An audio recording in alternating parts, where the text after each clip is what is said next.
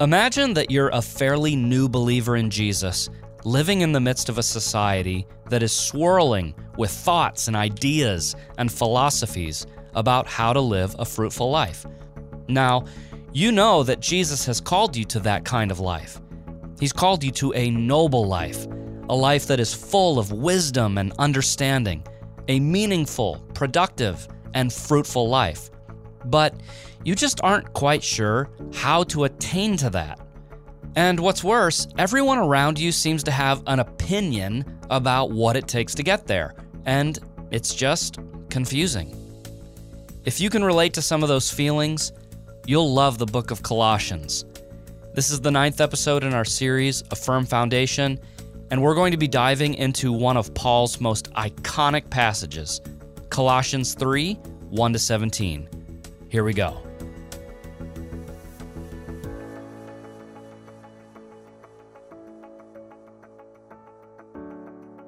Okay, so this is the uh, ninth episode in our Firm Foundation series, and I've got Josh Bergstrom with me. He is the manager of video production here at Pure Life Ministries. Thanks for coming in.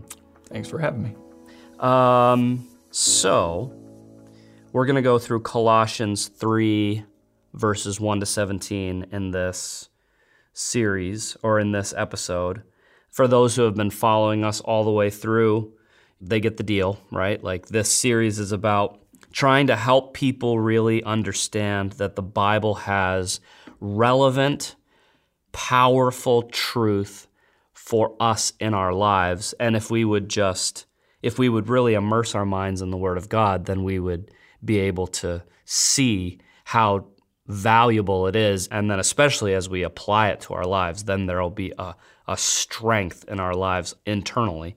So we've done a lot of different scriptures already so far, and at this point, we're we're really trying to key in on some general foundational Christian living scriptures. So that's what chapter three, verses one to seventeen in Colossians is all about. Mm-hmm. Uh, before we get into the actual, into that passage, let's talk about context, and what did you learn as you were studying?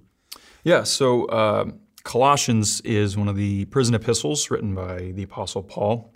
Um, he was a prisoner in Rome, but he wasn't in a Roman prison. He was under house arrest, so he had more freedoms. Uh, he could have visitors and things like that. Um, it was written in the early sixties, written about the same time as Ephesians and uh, Philemon. There's debate on whether he actually visited Colossae, Colossae, whatever school of thought you want to go into, Colossae, Colossae. Mm. I'll use Colossae.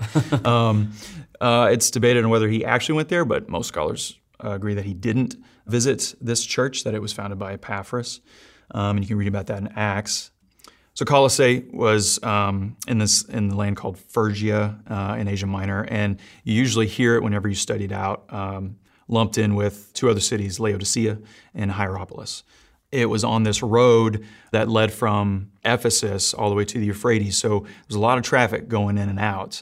It was a great big crossroads for a lot of people, a lot of different religions, a lot of different philosophies uh, going in and coming out. And what sets it apart from Ephesus, um, Ephesus, they had like pretty much one major religion, uh, Diana, Artemis. That was kind of the main thing. Well, mm. Colossae, there wasn't one. It mm. was it was just this smattering of different religions, different thoughts everywhere, and everything was accepted. And what I found that was interesting was this city is um, near the river Meander. And if you look up what that word means, it's kind of gives an idea of what the, the people there dealt with. Um, and this definition of meander is really cool. It says, to move aimlessly and idly without any fixed direction. And so when you pull from all these different things, like Colossae was doing, you know, you're just wandering aimlessly. There's there's no fixed direction, no no aim. And so, you know, Paul writes this letter to this church that um, he's probably never been to. So why is he writing this letter? We have some internal evidence, a uh, few verses, handful of verses. By the way, I read the N A S B ninety-five mm. edition. So in chapter two, Paul gives these uh, three verses. He he says to the Colossians, see to it that no one takes you captive through philosophy and empty deception, according to the tradition of men, according to the elementary principles of the world, rather than according to Christ. Then in verse sixteen and eighteen, he says, therefore, no one is to act as your judge in regard to food or drink or in respect to a festival, or a new moon, or a Sabbath day. Let no one keep defrauding you of your prize by delighting in self-abasement, the worship of angels, taking his stand on visions he has seen, inflated without cause by his fleshly mind. Uh, in that area, the angel Michael was kind of like the chief angel that some of these people uh, worshipped. And it's said that, hey, Michael came to our, our city one time and saved us from a flood. And there's these natural elements in Colossae.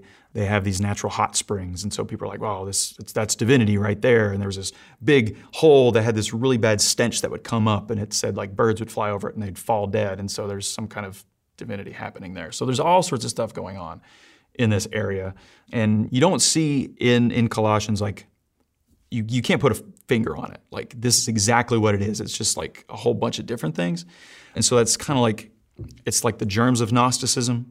Gnosticism wasn't given that name, from what I know, until like the second century. But what we have here is syncretism. And so it's all these, combining all these different philosophies into one, trying to figure out life by pulling from, from all sorts of stuff. And so as I was looking up that word syncretism, uh, there's this one definition that I came across, and it says, the combination or attempted combination of different religions, cultures, or schools of thought. And the example sentence I thought was very interesting. Uh, the example sentence said, interfaith dialogue can easily slip into syncretism. So when we start talking about different religions, trying to combine them, you just, that's what it uh, goes into. It's this melting pot of ideas. And I was thinking, just recently, King Charles was put into onto the throne, and he wanted at the ceremony to have Christian prayer, a Hindu prayer, a Muslim prayer. So he wanted this whole syncretic thing going on, and it was rejected. But just that idea that he, he wanted that. It's, it's, it's a major thing even today, not just back when this letter was written. I like what you were saying about why was this letter written, because I think when we, when we teach people about Bible study, that's a key question, that as you read through Uh, book of the Bible, you should ask yourself, why was this written? Because each book or letter was written for a very specific purpose. And if we can understand the problem that was uh, being addressed, or the goal of each letter, we can see how it is timelessly relevant for us. So when I looked at this letter, I thought, I looked at Paul's prayer in verses nine through uh, eleven, and I'm reading from the E S V. It says, "And so from the day we heard," basically, "of your faith, we have not ceased to pray for you, asking that you may be filled with the knowledge of his will in all spiritual wisdom and understanding, so as to walk in a manner worthy of the Lord, fully pleasing to him, bearing fruit in every good work, and increasing in the knowledge of God, being strengthened with all power, according to his glorious might, for all endurance and patience with joy." So that's what Paul wants for the Colossians. And then the question, so how does that happen? Mm-hmm. Like, how do you get to a place where your life is filled with the knowledge of God's will in all spiritual wisdom and understanding, and you're walking in a manner worthy of the Lord, and you're bearing fruit in every good work, you're increasing in the knowledge of God, you're being strengthened with all power? How does that happen, really? And like you were saying, it doesn't happen by just wandering aimlessly through life mm-hmm. and picking up little truths here and there. Oh, that was nice, and I like that, and that sounds good to me. I mean, in America, that's what we're, we're surrounded by, that kind of thing. It's not one clear, strong religion. You've got all these different ideas and philosophies being presented, and everything is being presented as the truth or the way to a, a fruitful life, mm-hmm. and it's like, is that how I should live my life? This is so relevant to us. Is that how I should live my life? Should I pull a little bit in from Eastern religions? Should I pull in a little bit from the self-help guru? Should I pull in a little bit from psychology? Should I pull in a little bit from Catholicism? It's just like, as long as it appears to have truth, then I can learn from it. And Paul has a totally different thing in mind. Mm-hmm. Yeah, and I see that too. Like uh, when people try to take the New Age today and they say, they try to reclaim, they say reclaim some truths. There's, there's some um, there's some precious things over there that we've got to reclaim. And it's like, no. no right. You, yeah, that's, yeah. And Paul, you know, emphatically throughout this letter is like, yeah, it's Christ. Jesus is preeminent and he's, he's what we need to focus on. Yeah, and he's, I think you already read this, I don't want you to be deluded with plausible arguments, things that sound good, and they sound true. There's an appearance of truth there. Um, and then he says it later about asceticism. He says, these indeed have an appearance of wisdom. So it seems like there's, like Paul has a couple of things in mind. One is outright lies, but mm. then things which appear to be true or have an element of truth in them, and we need we need to be discerning with both of those things, because there's a lot of things out there claiming to be true or with an element of truth. Mm-hmm. I mean, I'm I just go back and I look at, at how Satan tempted Adam and Eve, and if you really carefully look at his deceptions, there's a lot of truth in his deception, mm-hmm. right? Because that's how he gets us to buy in or to start questioning, well, maybe what he's saying is true. And that's, I think that's something that we need to be aware of. Which is why we need the, you know, the full knowledge and that wisdom from, from the Lord, because we, yeah, we can be totally easily deceived. As soon as we pick on a little bit of truth, it's like we kind of agree with everything else, mm. but you know, we need to, you know, have that discernment. Yeah, and you know, so as I as I looked at this passage, I realized, okay, if Paul is trying to, if the goal is, I want you to be growing in such a way that you are filled with the knowledge of God's will, you are walking in a manner worthy of the Lord, you're bearing fruit in every good work, and I I want you to not be deceived by these other paths that are saying, oh, I'll I'll get you there, right? Because all of that, that's the reason that we follow a deceptive path, is because it seems like, oh, it's going to give me what I'm looking for. Mm-hmm. And it's like, yeah, like like you said, Paul is saying, listen, it is not, it, you don't have to have all this complicated belief system and this smattering of truth from all these other people. You just need Jesus. You really just need Jesus. Mm-hmm. And I think that's a, a relevant challenge. Do we really believe that in our lives? Do we really believe, I just need Jesus? That in him is all the treasures of wisdom and understanding. And I think he actually says that in this. Mm-hmm. Or do I believe that, oh, well, yeah, I know Jesus is the way, but... Mm-hmm. Then I'm looking to all of these other places to find truth. Yeah, yeah, I got it. It's Jesus. Yeah, it's Jesus. Mm-hmm. But the reality of my life says I'm just, I'm searching in all of these other places outside of, of him. Mm-hmm. Well, I think, well, prior to this uh, passage that we're going to talk about, I think in order to do what you just said, I mean, we have to understand that we're dead. We, we have to understand that we've died with Christ, and, and Paul spends right before chapter three and, and verse two talking a lot about, and as I was studying this, I was like, wow, he talks a lot about our death and how Jesus is the source of our life. In verse twelve, he talks about being buried with him in baptism, um, in which you were also raised up with him through faith in the working of God. Uh, verse thirteen, when you were dead in your transgressions and the uncircumcision of your flesh, he made you alive together with him. Verse twenty, if you have died with Christ to the elementary principles of the world. So we have to understand that we're really, we really are dead. You know, in Galatians he talks about, I'm crucified. Um, it's no longer I who live, it is Christ who lives in me. I've been crucified to the world, and the world been crucified to me. So there's this, this idea of, I'm not a part of this world anymore. So anything that the world has to offer me is just a lie, it's deceptive, it really holds no truth. It's Jesus, because I've died with him and I've been raised to life with him. Hmm. And so chapter three kind of starts talking about what this new life should look like. And I'll just say, kind of the way that I study the Bible is I really get distracted with numbers, chapter numbers, verse numbers. And so, um, and I know we've mentioned this before, the Bible study program I use is eSword, and so I'll copy and paste, and I'll put that in a Word document, and I'll just be free of everything but but words.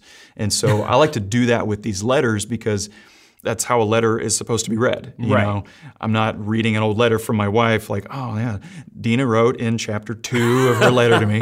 No, it's just a full, you know, just read it all the way through. Right. That's how they're supposed to be read in the churches too. So I like to do that. And so what what I'm going to do is just kind of go through different paragraphs and just kind of pull out some things about what this new life, setting our mind on Christ, which is what, you know, he's calling these Colossians to do. You're dead. Here's your new life. Set it on Christ. And so he starts off and says, therefore, if you have been raised up with Christ. So he's kind of leaving the death thing. He's like, okay, now you're dead, or you you died, now you're alive. Here's what it looks like. Therefore, you have been raised up, if you have been raised up with Christ, keep seeking the things above, where Christ is, seated at the right hand of God. Set your mind on the things above, not on the things that are on the earth. For you have died, and your life is hidden with Christ in God. When Christ, who is our life, is revealed, then you also will be revealed with him in glory. And so just a few things that stuck out to me in that was where Paul says, therefore, if you have been raised up with Christ. Um, he's continuing to hone in on this point, saying, look, you and your sinful nature, you've died to that. You died on the cross with Jesus. You've been crucified with Christ. But now you've also been raised with him. And so uh, the Holy Spirit is in you, the very same Holy Spirit that raised Je- Christ Jesus from the dead. So if you've been raised up with that, you need to keep seeking the things that are above. And he's uh, he says that's where Christ is, seated at the right hand of God. Paul's not trying to give a trivial pursuit fact like, oh, hey, where's Christ? Oh, he's seated at God's right hand. No, there's meaning to that. He's he's trying to accentuate the fact that we're there with him. Like it's not this Christ is up there and I'm down here. No, we're up there with him. He says that in Ephesians. We're seated with him in, in heavenly places, and he's there right now. And that should be very important to us and, and how we live out our life. Um, Albert Barnes says this about that. He says, the argument here is that since Christ is there and since he is the object of our supreme attachment, we should fix our affections on heavenly things and seek to be prepared to dwell with him. So not just knowing that we're there, but preparing ourselves to one day be with him. Because he goes on to say, uh, when Christ comes back and is revealed, you'll be revealed with him mm. as well. So there's this whole preparation thing. And to do that is we got to, which we'll talk about in a minute, set our mind on the things above. Um, he says, you know, keep seeking, implying that we should already be doing that. It's not, it shouldn't have been a revelation to these believers. Um, that's how they were saved. And so it should be something that's continually on their mind as a part of the new creation that has gone on inside of them. But not only are they new creations, they're new citizens. They're not of the world anymore. They they have a, a heavenly citizenship. And so, like when you go to a, a new country, have you ever been out of that country? Have you been to mm-hmm. Mexico on a mission trip or something? Mm-hmm. I went to China one time and I wanted to know how to conduct myself while over there. So I had to study the customs and the culture of that, you know, of that area. And so same thing here, you know, we're on earth, but we're really in heaven. And so that's where our home is going to be. And so we need to learn now how to live there. Hmm. And then Paul goes on to say very practical things. Set your mind on the things above, not on the things of the earth. And, you know, the mind is very important in Scripture. I mean, it's the Lord gave us our mind, and it's one of the things that, you know, we're told to love the Lord our God with all of, all of our mind. And this idea of setting your mind has been really key for me in my walk in victory over sexual sin. Um, it's just, I set my mind on pornography and sexual sin, and now the the complete opposite end of the spectrum is like, I, I want to set my mind on something that's beautiful, and uh, I want to adore Christ like I did, you know, not like, like I did pornography in that extreme. I want to be, I want to love Jesus in that same way. So setting my mind is what I've been doing uh, this mm. past sixteen years now. Mm. And sexual sin now is like so far away from me. I mean, it's it's always, it, there's a temptation, there's kind of a draw, but it's like, nah, you know, I, I got Jesus. I, I really do. And I've, I fall in love with him by setting my mind on him, by getting into the word and just filling that extra time that I even have with worship music. uh, a good sermon, something like that. Just setting my mind mm. um, on him. Yeah, I something that you said earlier really resonated with me that I think is valuable for people to understand, because back in, I can't remember exactly, oh, you said that we should seek the things that are above because that's how we were saved, right? We were saved by seeking after the Lord. And I think sometimes maybe, maybe we all fall into this thing. It's like there was a moment in our life where we knew, I really need Jesus. And I I need to leave this world behind. My life's a mess. And so I'm really seeking after the Lord. And then it's like, oh, great, now I'm saved. And so now I can just mm-hmm. kind of do life, and I get swallowed up by the cares and the concerns of the world, and I've got other things on my mind. And that's what I think Paul is saying is like, if this is how you were saved, do that. Keep mm-hmm. doing that, because your salvation, your life was not just a moment in time. It's an ongoing thing, and you've been raised with Christ, so keep seeking him. He actually mm-hmm. says in uh, chapter two, verse six, therefore, as you received Christ Jesus the Lord, so walk in him, mm-hmm. rooted and built up in him and established in the faith, just as you were taught, abounding in thanksgiving. It's like the things you did at the very beginning of your Christian life. What were those things? Faith, prayer, hungering after the word, being in fellowship with believers, seeking after God, repentance, um, desire, all those things. Your whole life should just be a deepening of those things, not like, oh yeah, I used to do that back then, and but now I'm good. Mm-hmm. I mean, people people really get in a lot of trouble when they live their lives that way. Yeah, I used to do this when I was in trouble, when I was spiritually in need. Now I don't do that anymore because I'm good to go.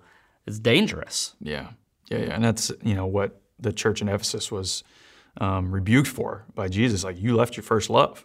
You know, they didn't just like, where did I put my first love? You know, it was like they they left it. Yeah, yeah, because they, they weren't, abandoned they weren't, it. They weren't doing these things. They weren't keeping their minds uh, on Christ. And I wanted to read actually some different translations on setting the mind, because it just brings it out a little bit more. Um, Passion Translation says, feast on all the treasures of the heavenly realm and fill your thoughts with heavenly realities. Mm.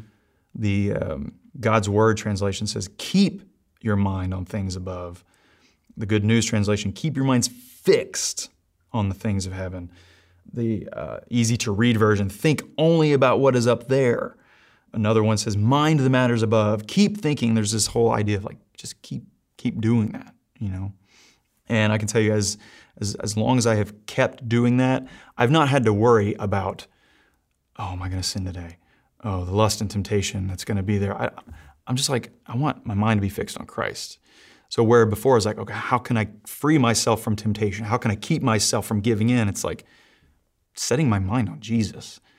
Just dims and just renders temptation just not desirable, mm. you know, as much. So, mm.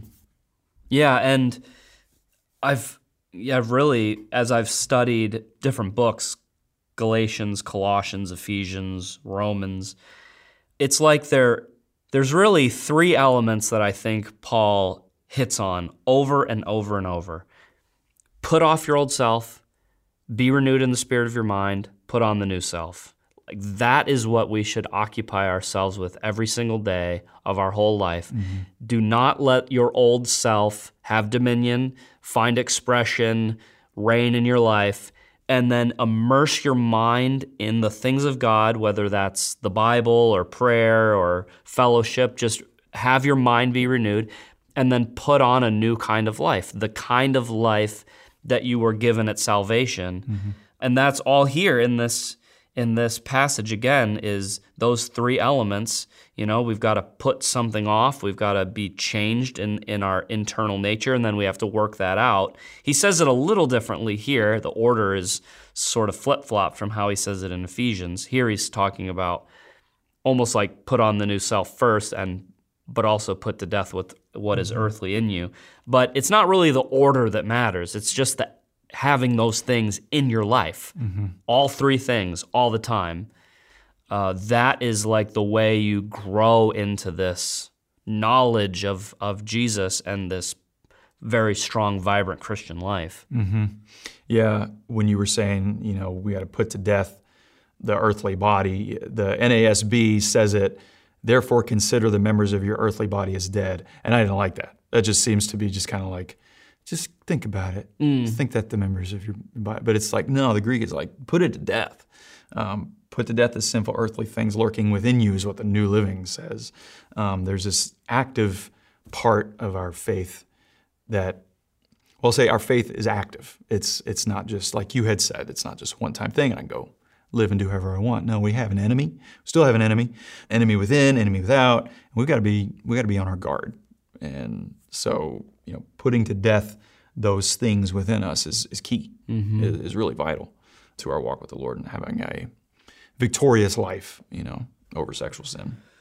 But I was loving what you were saying, because for people who haven't heard your story, before you came to Pure Life, you were trying desperately to put to death the things that were inside you. Like, I remember the lengths that you went to to try to break free of sexual sin, mm-hmm. but you weren't setting your minds on things above, your mind on things above. Like, you weren't falling in love with Jesus. You were just trying to make sure I don't do these things. Mm-hmm.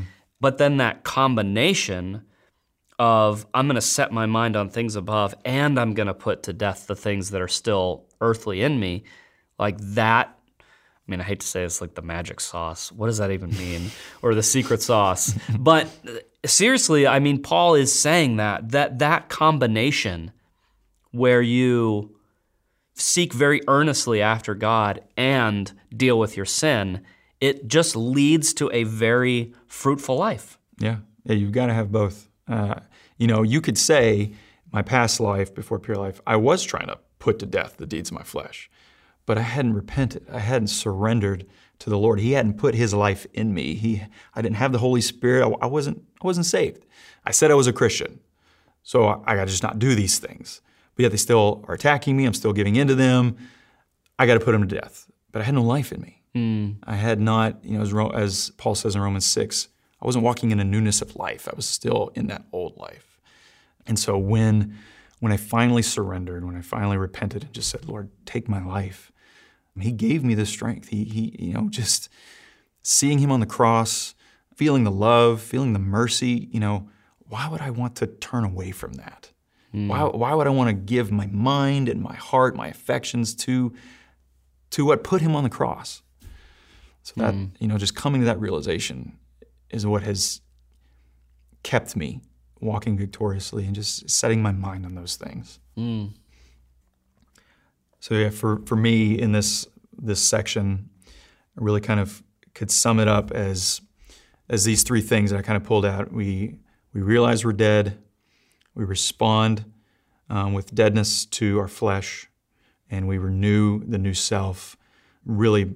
With the oncoming verses, the next the next section, we renew that new self, because that is what's coming up. What Paul's about to talk about is really the life of Christ. Mm. It's really a, what a Christ-like life looks like, and that's mm. how we renew the new self every day. And so, um, I mean, these verses really just kind of speak for themselves. I don't really have any kind of commentary on them. Mm. Yeah, I guess the only thing I might say, and this came up last last episode with Ken, but when, when Paul talks about becoming more Christ-like and talks about knowledge of, of God, or in this case he says in verse ten, you've put on the new self, which is being renewed in knowledge after the image of its creator, he's very practical.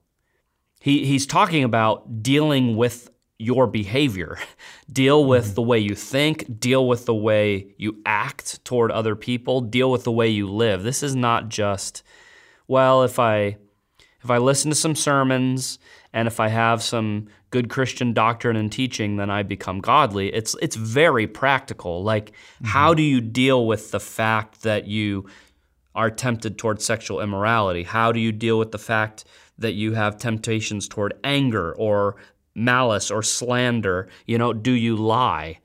Because you can't grow in knowledge of the Christ life without changing your behavior, you know, mm-hmm. the way you live. So I think that that's maybe helpful, is just to realize how practical this is and that those things matter. Like, as I'm trying to really pursue the Lord, it's like, look at my life, not just try to accumulate a bunch of information. Mm-hmm. Yeah, it's all it's all internal. It's like what Paul talks about in Romans twelve two. Don't be conformed to the world, but be transformed by the renewing of your mind. And all that transformation happens from within, mm. and it, it's got to work its way out. It's, you know, conforming. I used to have a job in a fiberglass factory before I started working here, and we would lay fiberglass layers into a mold. And we would press that mold in, we would put epoxy and resin in, we'd press it as close as we could to the edge of the mold so that when it hardened and popped it off, it looked exactly like what it was supposed to do. So it was pressures from the outside, uh, trying to conform to an image, whereas transformation is more like, you know, a butterfly, caterpillar going into a butterfly. Um, it's this metamorphosis is the Greek, the Greek word. So we have all of these outward actions that result from something that is inwardly happened. Mm.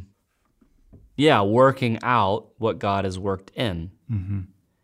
So, and we, we could just say too, like, we're not trying to make it sound as if, oh, it's just simple, mm-hmm. you know, just do it. Right. It's not like that. You, you really do end up in a relationship with a very personal God who helps you learn how to do this stuff. Mm-hmm. Um, so things like, you know, like we were talking about, well, I got to put off the old self. I have to be renewed in the spirit of my mind. I have to put on the new self. It's like, oh yeah, I should just do that. It's simple. It, there's a very personal aspect to the Christian life where you're learning from Jesus how to do that, or to work out your salvation because it's God who's working in you to will and to do. Mm-hmm. Or what you were talking about, don't be conformed to the image of the world, but be transformed by the renewing of your mind.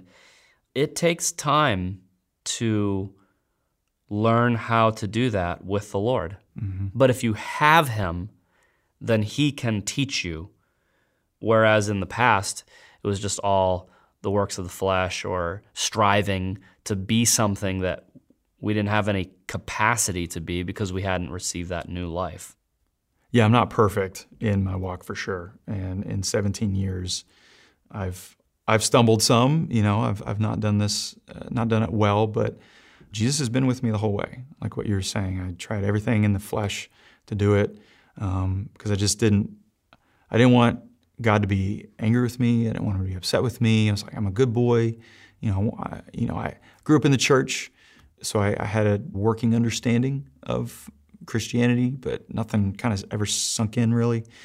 But once I surrendered my life to Him, like He's been there, and He's been very patient with me, and He is He has helped me. And my favorite verse, um, one of my favorite verses, is Song of Solomon eight five. It's either five or six, where it says, "Who is this coming up from the wilderness, leaning on her beloved?" I mean, that's a picture of every Christian's walk, but especially for me, it's just life is a wilderness, and I'm just learning how to lean into Him the whole way through, mm. and He's just. He's proven Himself to be so faithful to me mm. uh, over these seventeen years. And I, if there's any kind of modicum of Christ-likeness in me that anybody sees, it's only because I'm just trying to lean into Him. Because I, I see my flesh a lot, but Jesus is just right there, and He's conforming me or transforming me into His image just the more and more I lean into Him. Yeah. And so then on our level or whatever, uh, how would you say that? I guess like the two aspects, the one aspect is Christ working these things into us through His Holy Spirit, and then our responsibility to work those things out. I guess that's sort of what verse twelve to seventeen is all about, right? It's like our our responsibility to become what God has made us. I don't, it's hard to say it real easily, but. Mm-hmm. Yeah, that's, that's the mystery of, I guess, the gospel, the Christian walk. You know, he does, he does a work, and we have to partner with him and all of that. And, you know, I was just looking down, it says, let the peace of Christ rule in your hearts. Let the word of Christ richly dwell within you. How do we know what the peace of Christ looks like unless we're, you know, with him, unless we're hearing him, unless we're setting our mind like we've been talking about? How do we know the word of Christ unless we're getting into the Bible, unless we're, you know, surrounding ourselves with like-minded believers? Why does he, you know, in your study, looking at verse twelve, and he's talking about like, okay, you got to seek the things that are above, and you got to put to death what's earthly in you. And he lists all these things: sexual immorality, impurity, passion, evil desire, anger, wrath, malice, slander. Why does Paul focus on, when he says, put on then compassionate hearts, kindness, humility, meekness, patience, bearing with one another? Why does he focus on those things? What did you learn about that? Well, I mean, those that's, you know, the fruit of the Spirit. I mean, that's God. That's who God is. That's, it's not just a list of, these are some pretty good things you should probably do. This is God himself. I mean, this is who he is, and so this is the this is the new self. It, it's just it's just God. I mean, that's what he does. He bears with us. He forgives us. He mm. is love. You know, he's in perfect peace and unity. Um, he's complete compassion and kindness, humility, gentleness, patience. I mean, that's that's who he is. Hmm. Yeah, this is interesting because that is all about how I treat somebody else. Being compassionate and kind and humble and meek and patient and bearing with other people. And like our culture, I think, maybe I, I could be wrong, but it seems like our culture in a lot of ways says knowledge is power. You know, like if I can know more than other people, then I somehow embody the life of Christ more than others. And mm-hmm. Paul is basically like, here's what you need to know. You need to know that you've got to treat others the way God treats us. Mm. Instead of focusing on just learning and accumulating, it's like, how about this? How about you go out and really give your life away for other people? Yeah. Yeah, that's true. You know, that's what the that whole Gnostic thought was, like, knowledge is everything. And in fact, I was, one of the commentaries was like, they put knowledge above faith. Knowledge was like the supreme thing you needed to understand, and it was only for a select few. And the rest of humanity couldn't achieve that knowledge, so they had to regulate. They, they were regulated to just faith, and that's all that they could attain to was just this faith, whatever that looked like. But there's this other group where knowledge is supreme. Hmm. Wow. Yeah, and it's not it's not that Paul says that learning isn't important or that doctrine isn't important or or truth. And I mean, he talks later, let the word of Christ dwell in you richly, teaching, admonishing one another mm-hmm. in all wisdom, singing psalms and hymns and spiritual songs. But even in that, there's a sense of togetherness. Like, this isn't just about my personal progress or my personal understanding, but it's like, this is about us really growing together. And I feel like I probably have not done this well in my life. I tend to be pretty individualistic, and the Lord has had to deal with me on that. Like, man, this isn't about you. The Christian life is not just about you. This is about you giving your life for the good of other people, because their needs are as important as yours. And in my mind, like, this is how the Lord is, I don't know, that in my mind, their needs should be more important than my own. Mm. And that's not natural at all, but yeah. That's some of what I see in this. Yeah, because knowledge puffs up. Mm-hmm. You know? Love edifies, is that what it says? Yeah. Mm-hmm. So these are all just, it's it's love, you know, loving other people, and that's really what we're supposed to do, is edify each other in this way. You know, I'm looking at this and I'm thinking about people who, they know that God really has done a work in their life, but they're still in the battle with sexual sin, and they're kind of like asking themselves, what am I missing? You know, maybe there's some mm. secret piece of knowledge that I'm still missing, and they're really they're really looking for it. And I guess I would, it seems like Paul is saying here in this passage, listen, you don't need anything else. You don't need any more s- mm-hmm. piece of knowledge. What you really need is to just continue doing what God taught you to do in salvation. Mm-hmm. Keep seeking after Him in a real way. Keep putting to death the things that are in you, those earthly things, and then give your life for other people, you know, and God will, in that, God will fill you with, He'll keep filling you with the fullness of Jesus. He'll keep making you into the image of Jesus in a deeper way.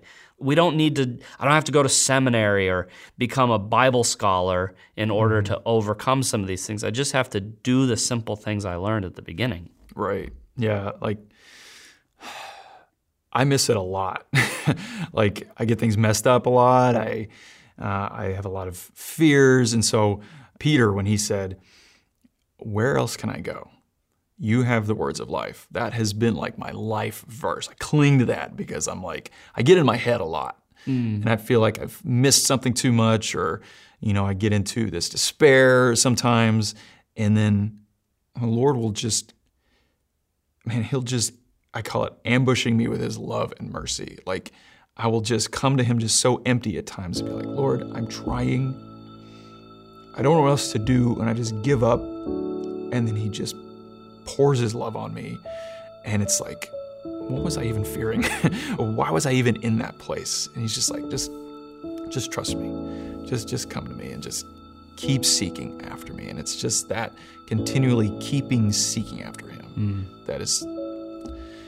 We're saying the word a lot, keeping, but that keeping has kept me because He sees that I'm wanting to keep Him, and so He keeps me. All right, that's it for this episode.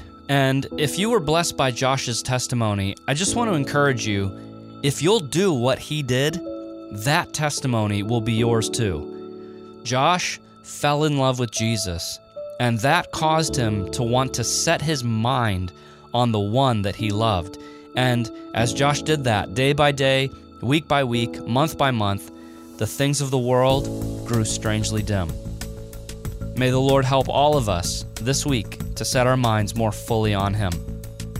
All right, our next passage is John chapter fifteen, verses one to eleven.